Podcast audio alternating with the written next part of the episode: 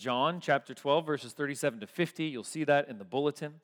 Uh, I will read the passage and then we will pray and begin.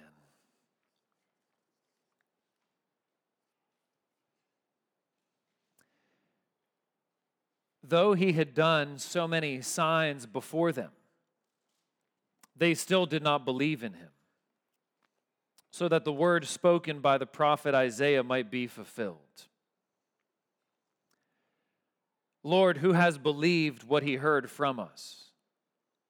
And to whom has the arm of the Lord been revealed? Therefore, they could not believe.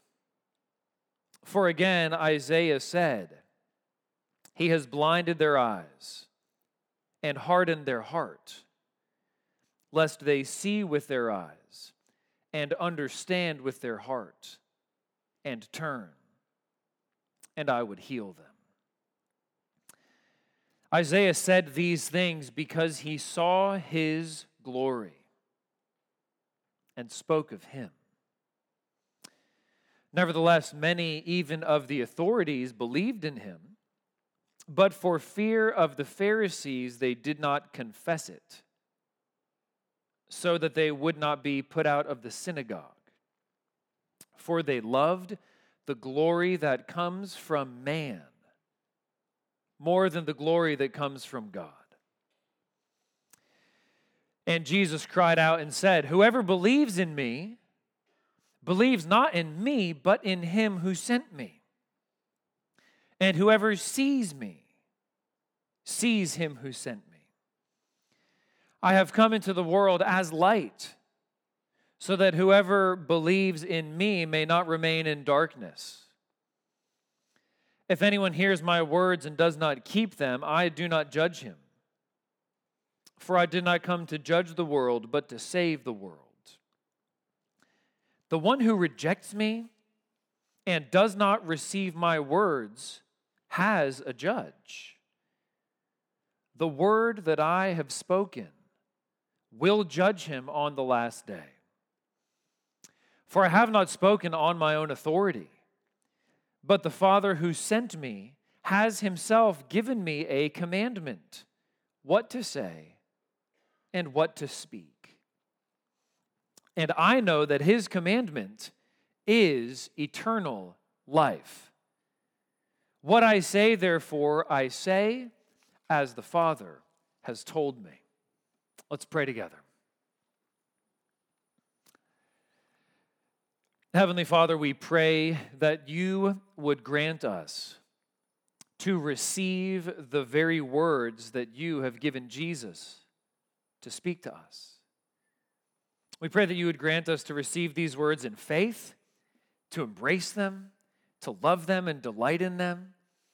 And we pray that you would strengthen our faith and even grant faith to those who don't have it. Speak powerfully, we pray through me. In Jesus' name, amen. I can't believe that. Depending on the circumstances and your tone of voice, those words might mean a lot of different things. Maybe Joel Embiid has just drained a game winning three pointer over two guys who are trying to block him. I can't believe that. Maybe a ref just made a bad call that lost your team the game. I can't believe that. Those words might express awe or wonder. They also might express disappointment or even disgust.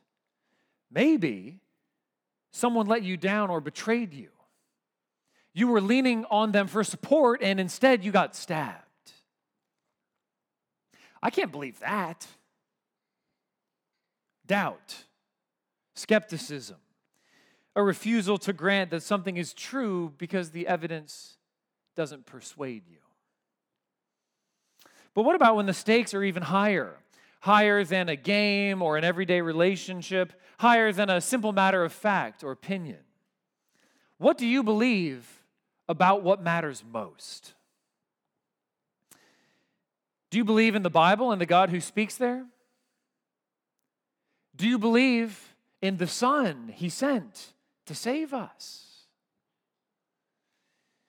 Over the past three centuries, in Europe and America and even many other parts of the world, the default settings of belief have switched, they've reversed.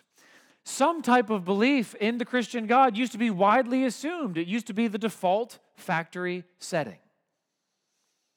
The only atheists were a handful of wild radicals. They were way outside the mainstream. But now, over 300 years, those switches have gradually flipped positions.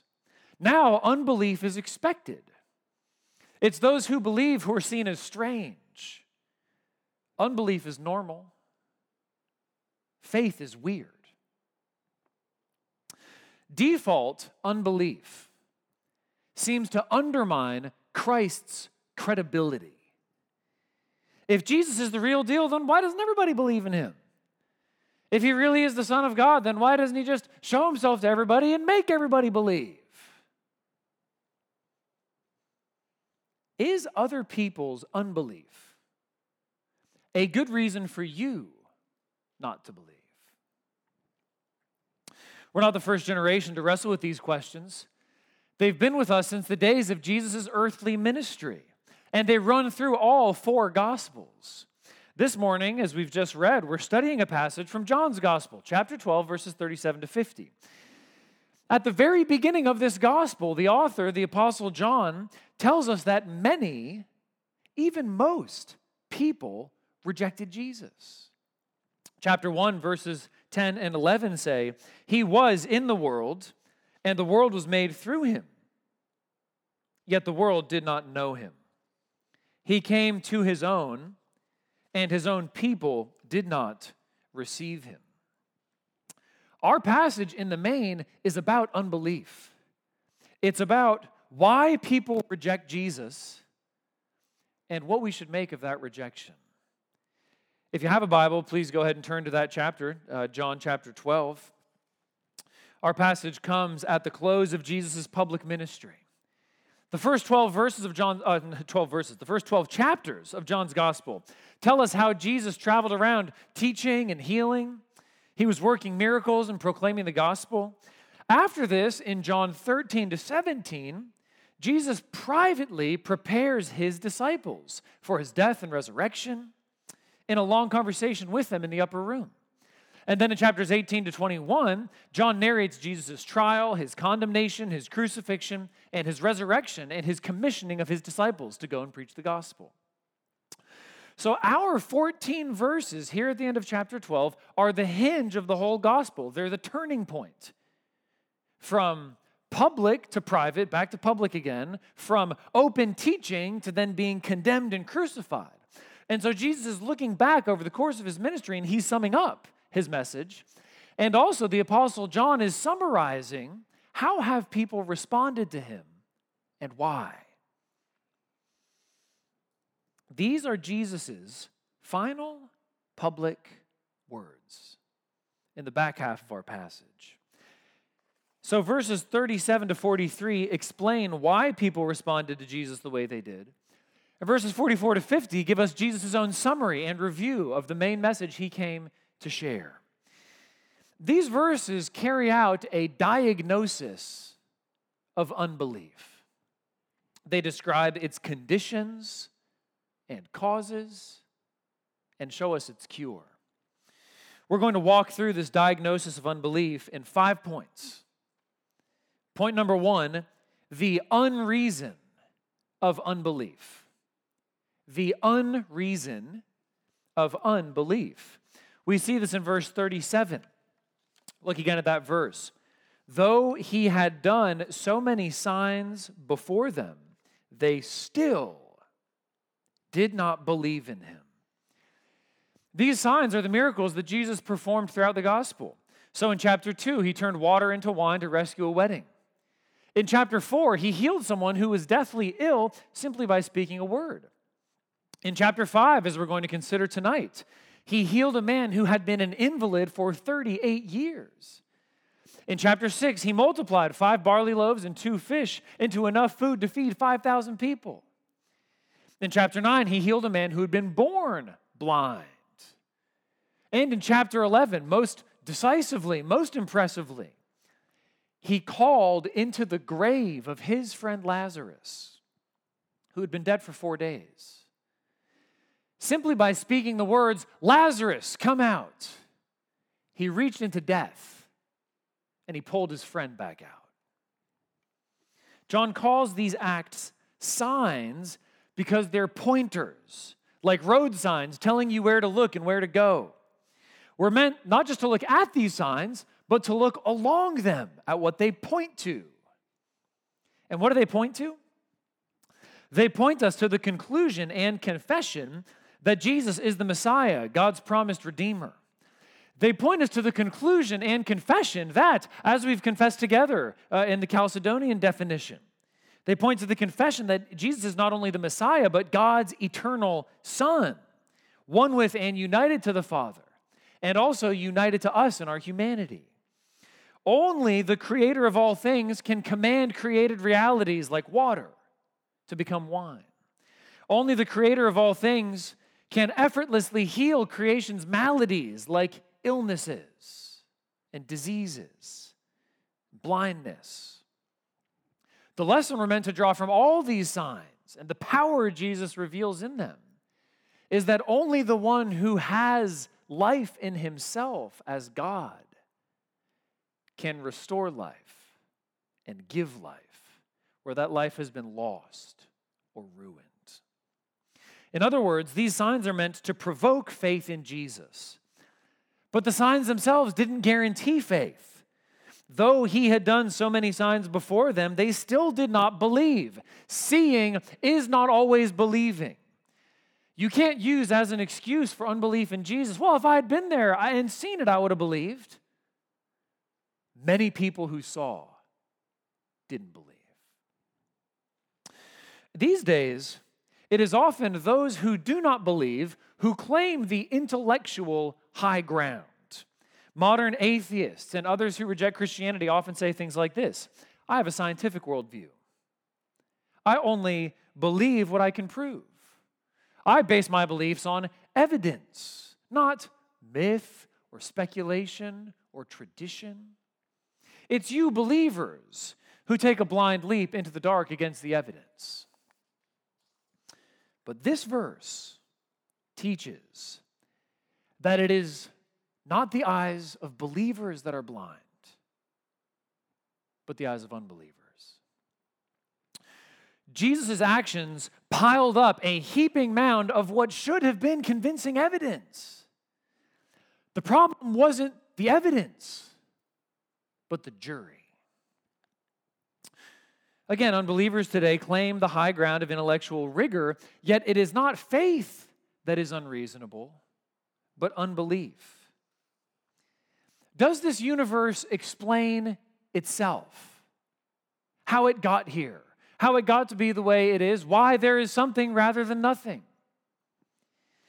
Where does our innate sense of right and wrong come from if we're all just miscellaneously arranged cosmic dust?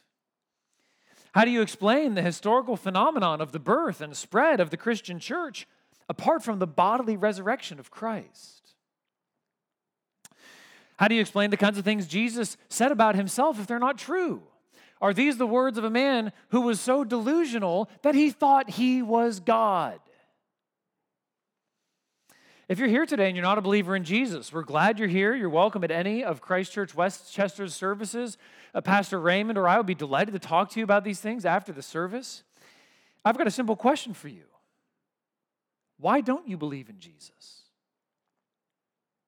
My guess is that the longer you think about that question, the less your answer will be a matter of the mind, and the more it will be a matter of the heart.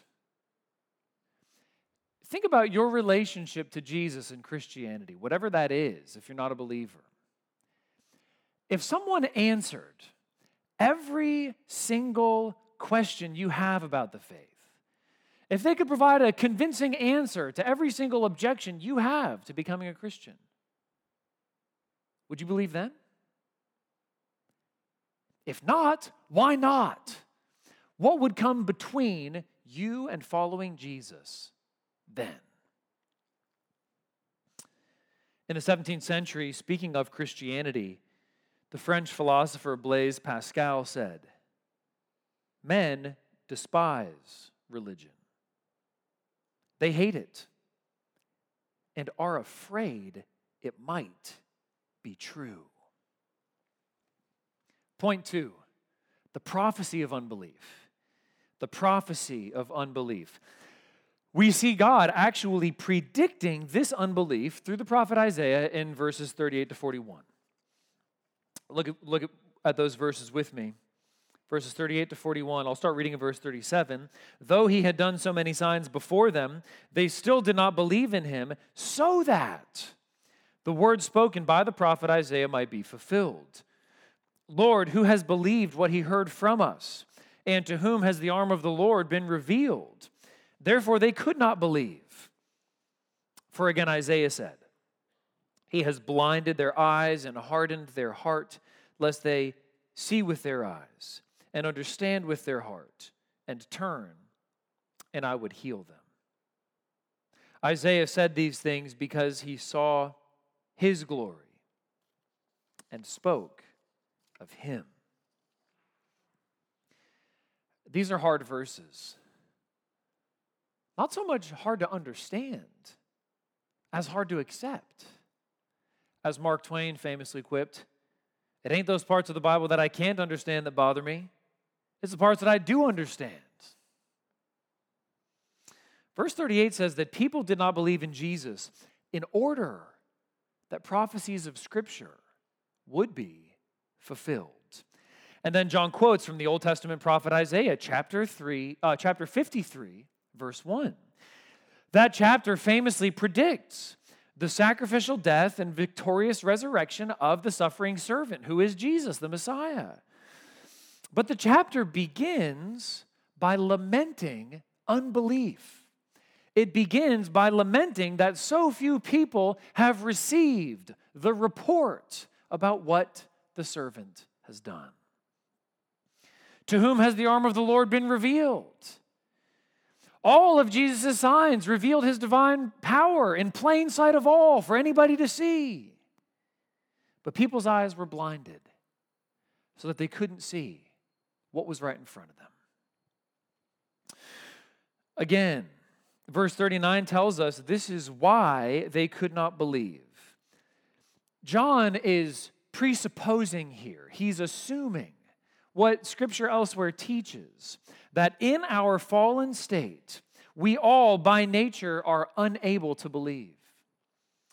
And in the case of the majority of people who encountered Jesus in his earthly ministry, God sovereignly ordained not to remedy that inability.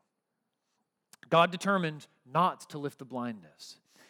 These folks had only themselves to blame for their unbelief, but it is only God who could have healed them, as verse 40 says. In verse 40, John cites Isaiah 6, verse 10, which we read earlier. It comes from Isaiah's prophetic commissioning when he saw God himself, and God himself commissioned Isaiah to go and preach to his people. But as verse 6 of that chapter says, when Isaiah fulfilled this prophetic commission, the people were not going to listen to him. They weren't going to hear or see. And John is telling us that Isaiah's own work was a foreshadowing, a prophecy of how people would reject Christ. God is our sovereign creator and ruler and Lord when he punishes people by leaving them in their sins and by refusing to lift the veil of unbelief, he is not being unfair, but exactingly fair. He is not giving people what they don't deserve, but is leaving them to receive precisely what they do deserve. What do you deserve?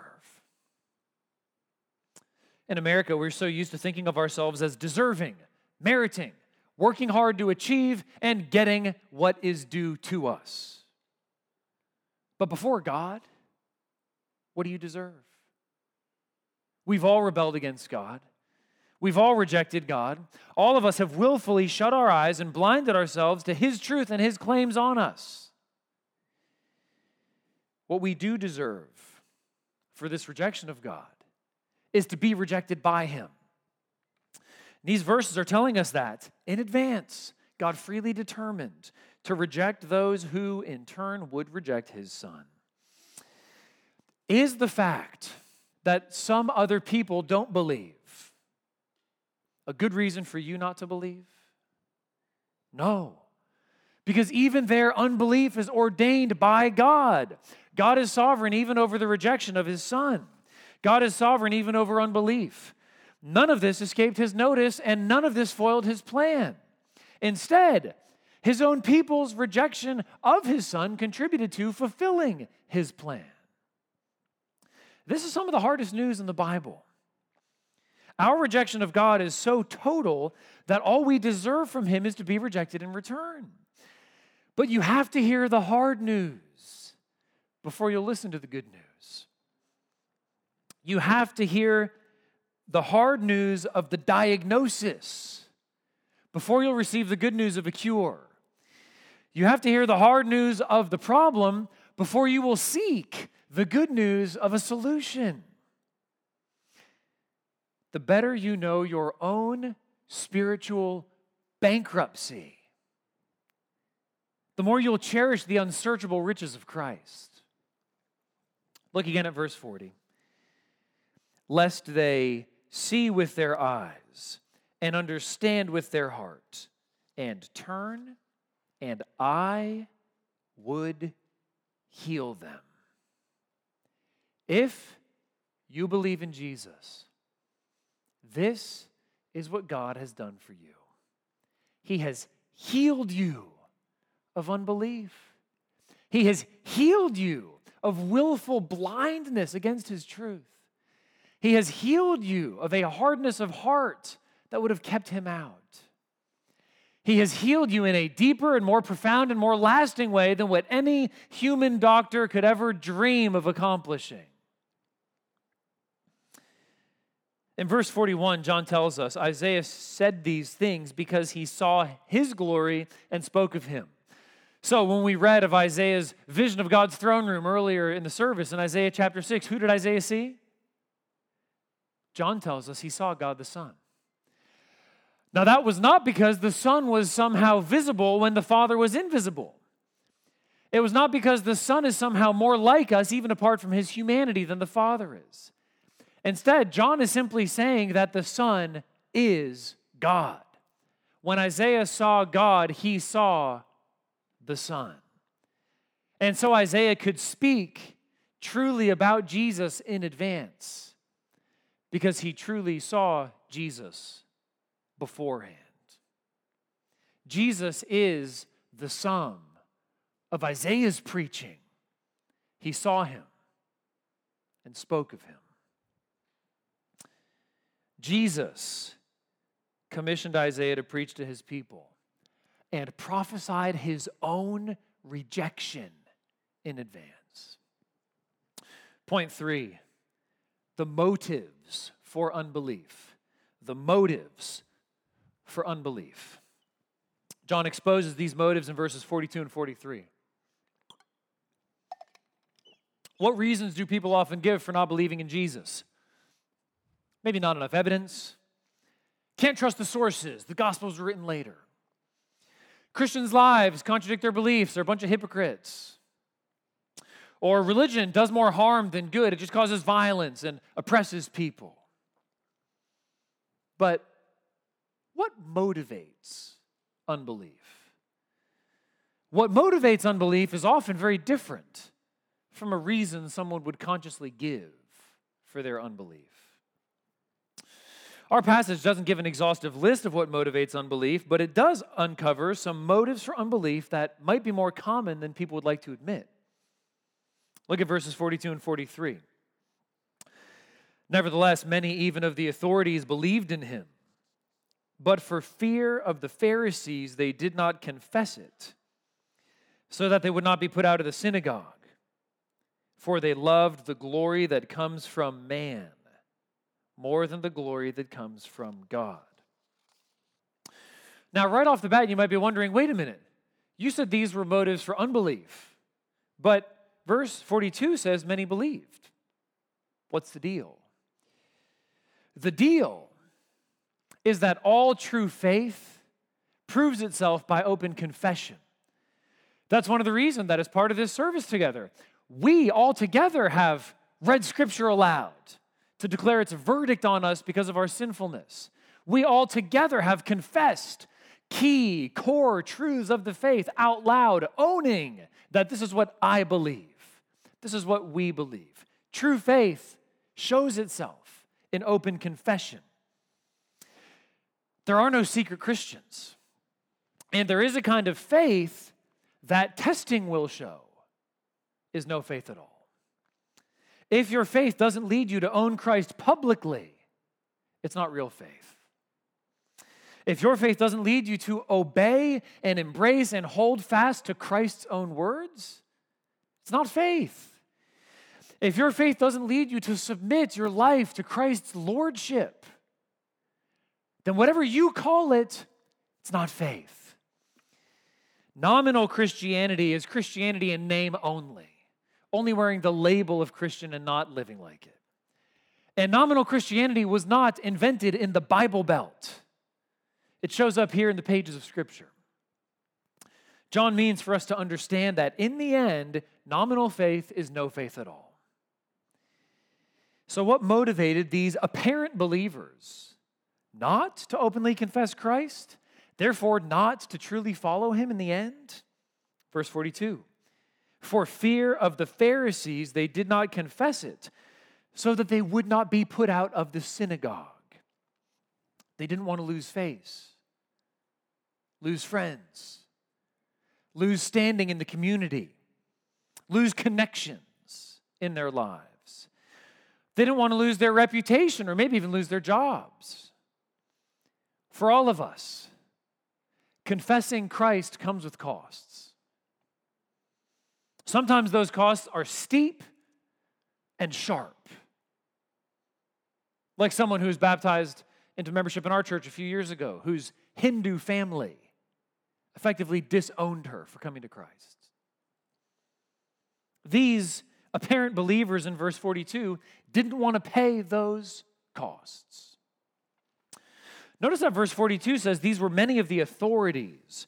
These were people with people with power and prestige and standing in the community. The more you have in this world, the more you stand to lose by becoming a Christian.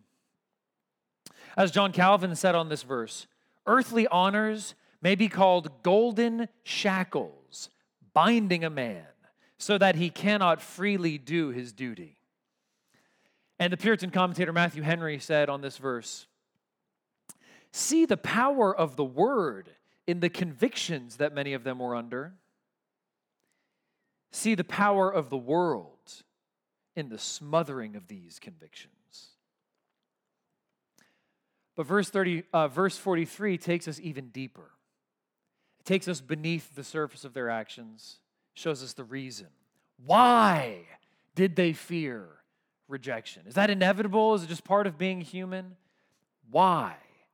Did they fear this rejection? Verse 43 For they loved the glory that comes from man more than the glory that comes from God. This is a contest of loves, and the wrong love wins. They love the glory that comes from man, the praise, the honor, the recognition, the admiration, the affirmation. Affirmation is everything in our politics and society today. Affirmation. It's not enough for you to tolerate someone's self chosen identity or their sexual self expression. You must affirm and celebrate it. And the costs of refusing that affirmation can be just as steep as the cost that these Jewish leaders didn't want to pay for confessing Christ. Loving people's approval can and will keep you from loving Christ. As Jesus said, no man can serve two masters. And people's approval can be a master. As Paul confessed in Galatians 1:10, for am I now seeking the approval of man or of God? Or am I trying to please man? If I were still trying to please man, I would not be a servant of Christ. In order to submit to Christ, You have to be liberated from slavery to people's approval. You have to discern, diagnose, repent of, and resist the fear of man. But refusing to be a slave to people's praise doesn't lead to just a kind of stoic resignation to a joyless and obscure existence. You're playing a bigger game, a longer game, and a game with an infinitely bigger prize than the praise of people. What is that prize? Verse 43 the glory that comes from God. You all are well taught by your pastor Raymond. You know that the goal of the Christian life is to glorify God. You know that Scripture teaches that's our highest end. We exist to glorify Him. So, what on earth is Scripture doing saying there's glory that comes from Him to us? Both those things are true. We exist to glorify Him. We exist to praise Him. Our hearts are delighted and satisfied in declaring His matchless worth. And He condescends to satisfy our hearts with His own open declaration of affection and approval. On the last day, God will openly declare his joyful approval and delighted affirmation of all who have persevered in trusting and confessing Christ.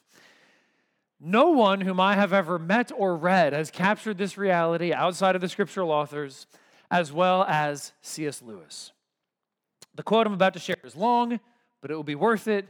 It's from his address, The Weight of Glory. The sense that in this universe we are treated as strangers, the longing to be acknowledged, to meet with some response, to bridge some chasm that yawns between us and reality is part of our inconsolable secret. And surely, from this point of view, the promise of glory, in the sense described, becomes highly relevant to our deep desire. For glory means good report with God, acceptance by God, response, acknowledgement, and welcome into the heart of things.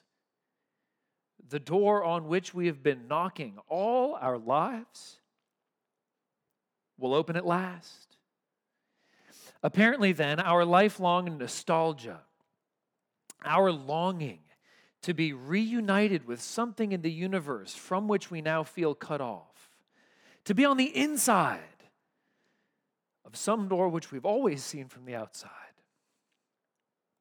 is no mere neurotic fancy, but the truest index of our real situation. And to be at last summoned inside would be both glory and honor beyond all our merits, and also the healing of that old ache. Point number four the cure for unbelief. The cure for unbelief. Look at verses 44 to 46. And Jesus cried out and said, Whoever believes in me believes not in me, but in him who sent me.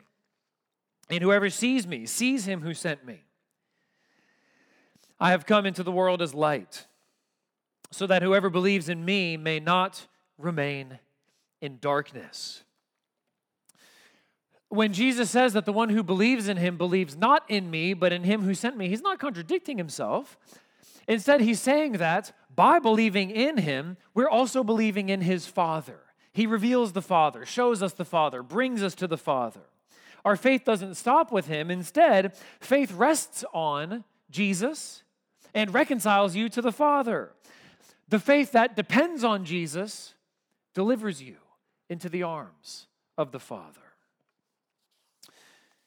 But Jesus is saying even more than that. Verse 45 Whoever sees me sees him who sent me. How can that be? Because, as we've confessed earlier, the Son and the Father, together with the Spirit, are one God. Consider these other passages from John's Gospel. Chapter 1, verse 1 In the beginning was the Word, and the Word was with God, and the Word was God. Chapter 1, verse 18 No one has ever seen God, the only God who is at the Father's side, he has made him known. Chapter 10, verse 30 I and the Father are one. Chapter 14, verses 9 and 10 Jesus said to him, Have I been with you so long, and you still do not know me, Philip? Whoever has seen me has seen the Father. How can you say, Show us the Father? Do you not believe that I am in the Father and the Father is in me? The words that I say to you, I do not speak on my own authority, but the Father who dwells in me does his works.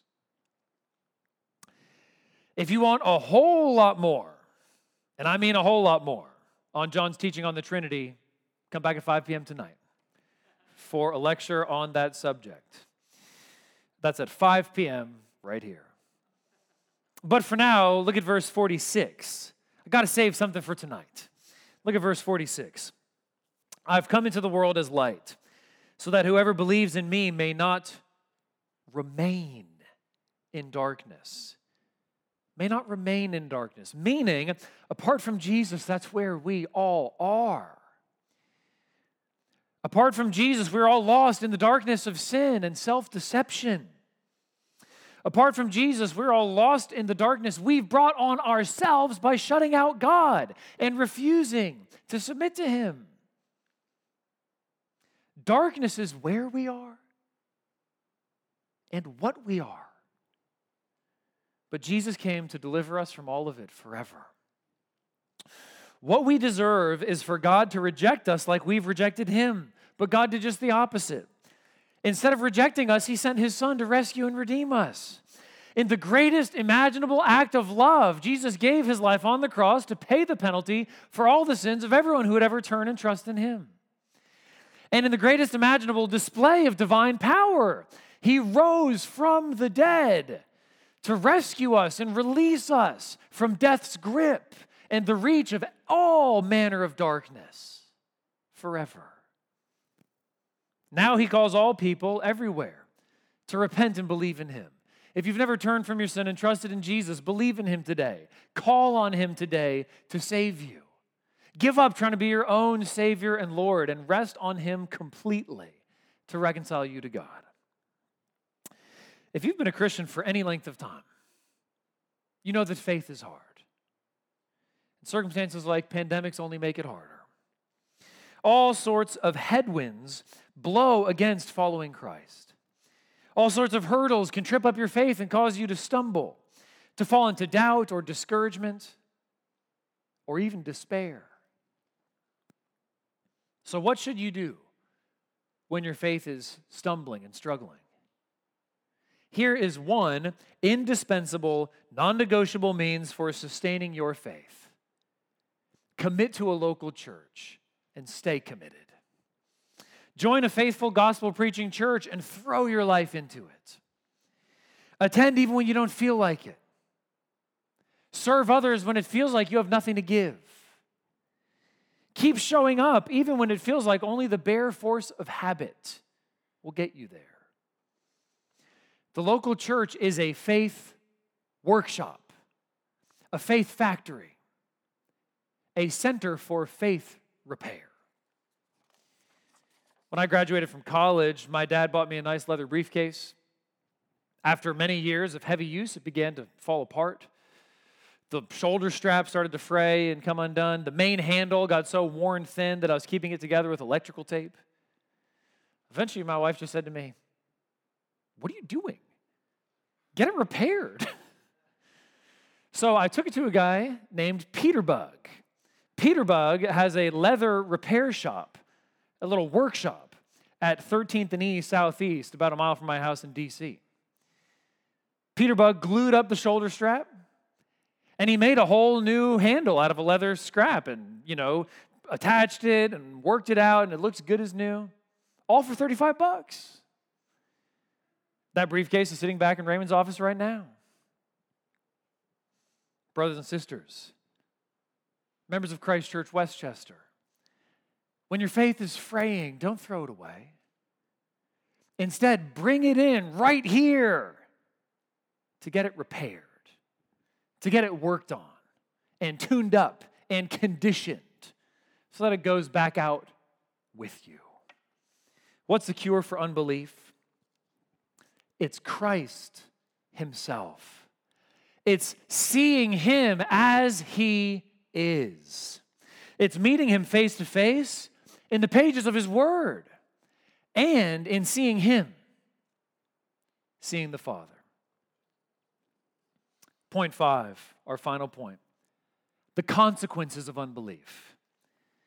The consequences of unbelief. We've considered the unreason of unbelief, the prophecy of unbelief, the motives for unbelief, the cure for unbelief. Now, the consequences of unbelief. Jesus himself announces these consequences in verses 47 to 50.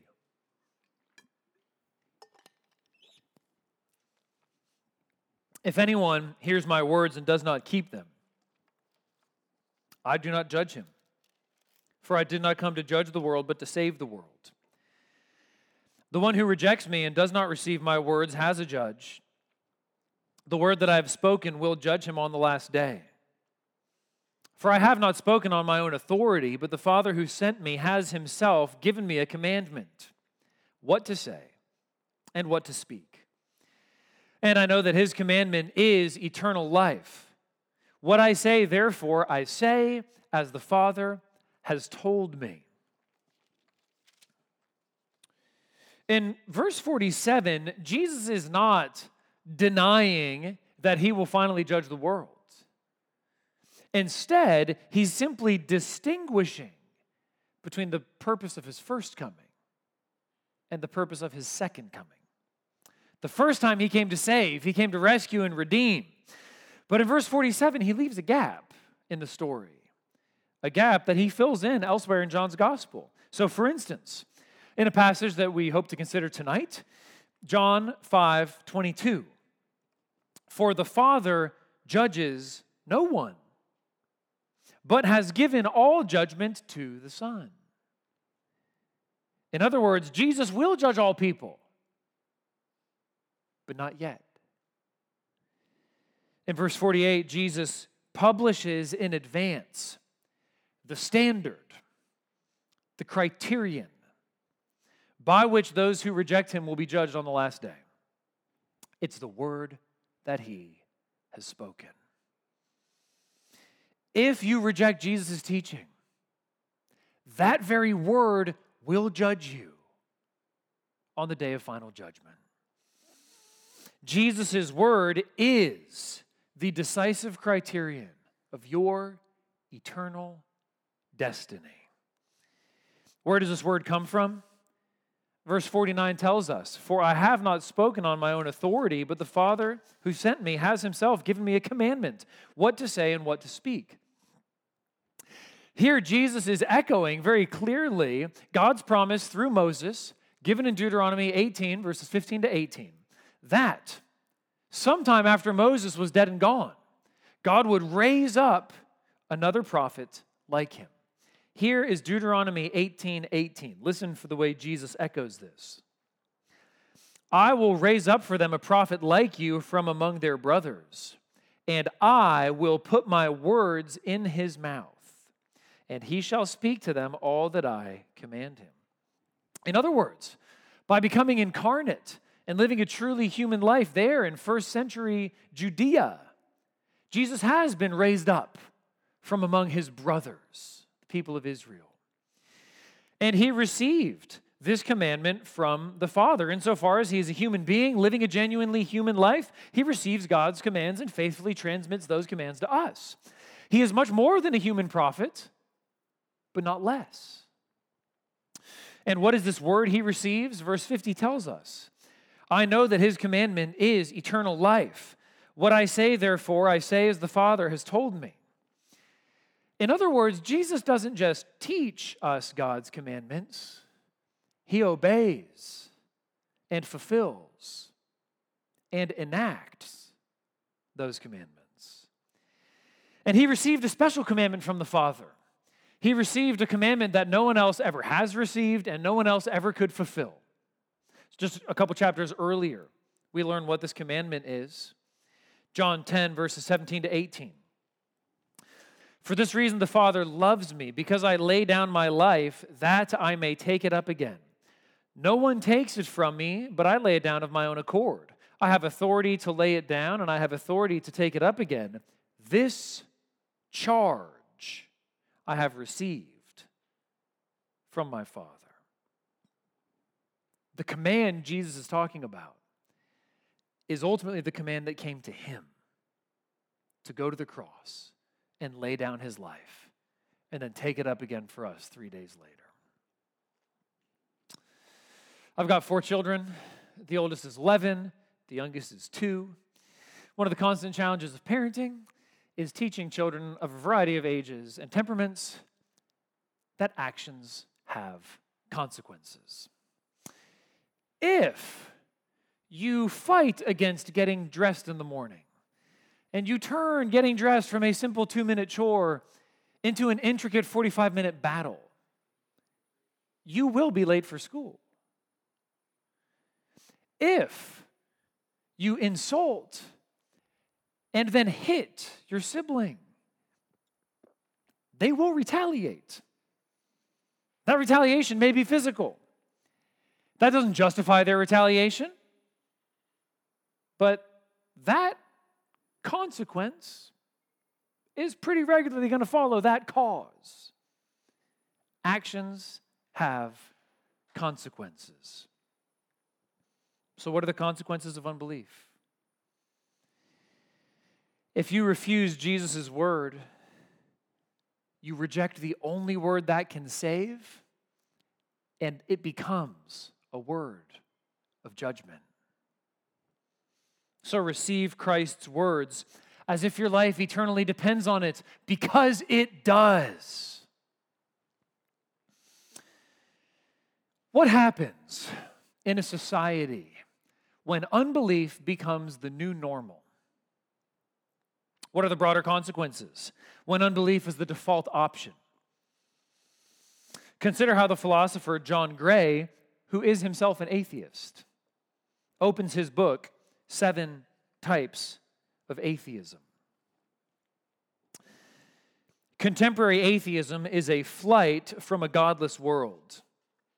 Life without any power that can secure order or some kind of ultimate justice is a frightening and, for many, an intolerable prospect.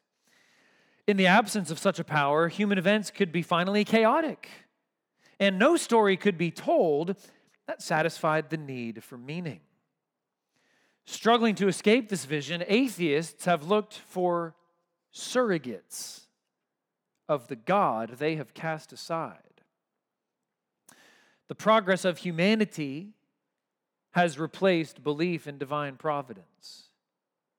But this faith in humanity makes sense only if it continues ways of thinking that have been inherited from monotheism the idea that the human species realizes common goals throughout history is a secular avatar of a religious idea of redemption. Cast away belief in God, and God's substitutes will come flooding in. Or, as he puts it at the very end of the book, contemporary atheism is a continuation of monotheism by other means. If you don't believe in God, what God substitutes are there in your life? If you don't believe in Christ, do you have faith in humanity? How is that faith holding up? So, what are the conditions of unbelief? Unbelief is an unreasoning rejection of the evidence that Christ has given us. And unbelief results in being rejected by God forever.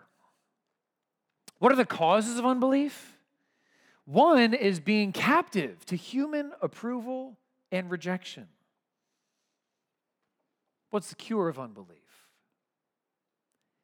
It's coming face to face with Christ Himself, who came to deliver us from sin, death, and darkness.